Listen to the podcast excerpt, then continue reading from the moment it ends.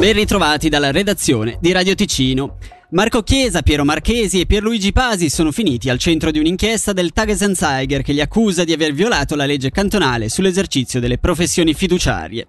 Secondo un'indagine del quotidiano svizzero tedesco, nell'azienda non sarebbe stato presente un fiduciario professionista, obbligatorio secondo una specifica legge ticinese. Loro respingono le accuse affermando di aver già trattato la questione con le autorità competenti. Per saperne di più sentiamo adesso Alessia Bergamaschi. Secondo il quotidiano svizzero tedesco Tagesanzeiger, la Ticino Cons Consult, fiduciaria gestita dal consigliere agli Stati UDC Marco Chiesa e dai compagni di partito Piero Marchesi e Pierluigi Pasi, da più di un anno viola la legge cantonale sull'esercizio delle professioni fiduciarie. Il problema sollevato è che da 14 mesi all'interno della ditta non è impiegato nessun fiduciario iscritto all'albo cantonale, quando, stando alla normativa in questione, le attività possono essere svolte solo se è presente una figura di questo tipo. Interpellati dal quotidiano, Chiesa Marchesi e Pasi hanno smentito la violazione della legge che prevede eccezionalmente la possibilità possibilità di offrire i servizi se è presente un avvocato, professione esercitata dallo stesso Pasi. Questa possibilità però è stata contestata dall'Associazione Ticinese dei Fiduciari. Dopo la condanna a sei anni dell'imprenditore italiano per truffa, il Ministero Pubblico ha avviato il procedimento penale anche nei confronti dell'avvocata Simonetta Perrucchi, Borsa, membro del Consiglio della Magistratura. La richiesta di approfondimenti alla Procura è arrivata dalla stessa Corte delle Assisi Criminali di Lugano, presieduta dal giudice Amo Spagnamenta, durante la lettura della sentenza all'imprenditore. Il Ministero Pubblico ha confermato ai colleghi della Regione l'apertura del procedimento penale per un potenziale caso di riciclaggio risalente al 2018 che tuttavia rischia di cadere in prescrizione iscrizione fra appena due anni. Diminuire il carico burocratico cantonale tramite una revisione della Costituzione. È quanto intende chiedere il PLRT tramite un'iniziativa popolare dal nome Basta Burocrazia, annunciata oggi.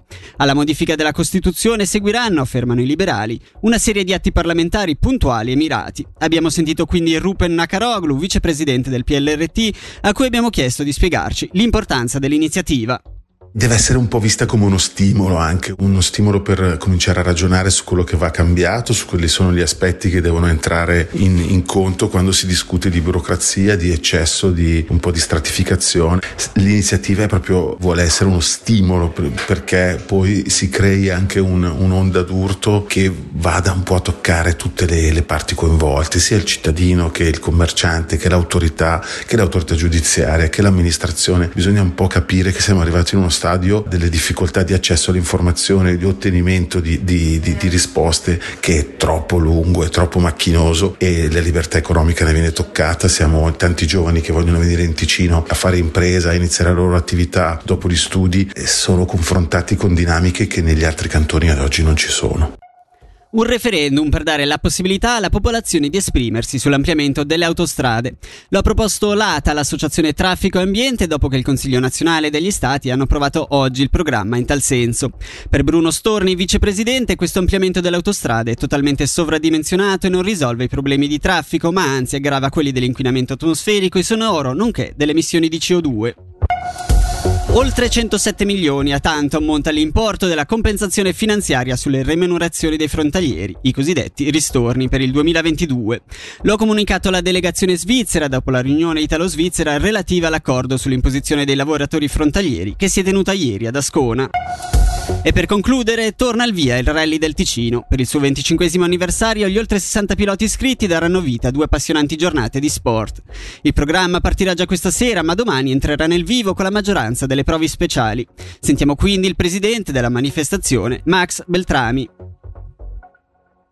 sarà una bellissima edizione visto che siamo da ormai 25 anni che organizziamo noi questo evento. Stasera inizieranno a rombare i motori su una prova spettacolo nella zona industriale di Balerna e poi domani ci sposteremo nella famosa Valcolla, una prova bellissima di 15 km e poi saliremo a Isone dove c'è anche la caserma militare dove faremo due prove speciali molto impegnative e poi concluderemo domani sera con la prova speciale Pence che è nella zona di Chiasso per poi arrivare a Mendrisio con l'arrivo alle 130. Dalla redazione è tutto, vediamo appuntamento fra meno di un'ora.